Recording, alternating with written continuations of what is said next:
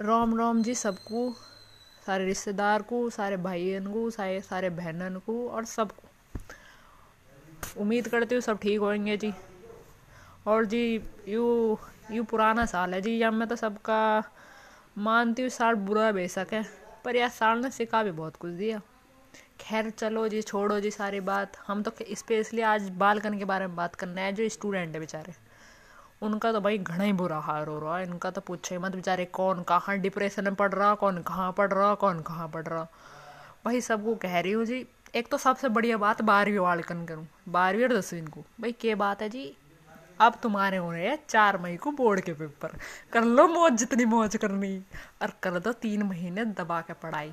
और मैं तो ऐसी पढ़ने वाली भाई मैंने तो कुछ पढ़ा ना अब दबा के पढ़ूँगी जी। ठीक है जी? और जी बाल को तुम टेंशन मत ले करो, जो तुम्हारे मन में वो करो। और टेंशन लेने की तो बात ही ना। भाई सिंपल सी बात है जी, फंडा ही हुआ है कि भाई पढ़ना ज़रूरी तो हो गई है कहीं ना कहीं। भाई सारे बालकों को कह रही हूँ, पढ़ाई करो, टेंशन नहीं लेना, चार तारीख को पेपर है जी, फुल मज़े से पेपर देगा और डिप्रेशन विप्रेशन के शिकार मत बढ़ो तुम। अरे दुनिया में कम डिप्रेशन की शिकार पड़े, तम बालक तम बालक बन गए तो तुम्हारा तो बुरा ही हाल हो जाएगा। दिखाओ जी, अपने अंदर कितनी ताकत है जी। ठीक है जी? पेपर बढ़िया से देने हैं जी। टेंशन नहीं लेनी और डिप्रेशन में तो बिल्कुल ना पड़ना जी। ठीक है जी? सबको राम राम है जी, सब खुश रहो जी और खुशियाँ फैलाओ जी। ठीक है जी? राम राम।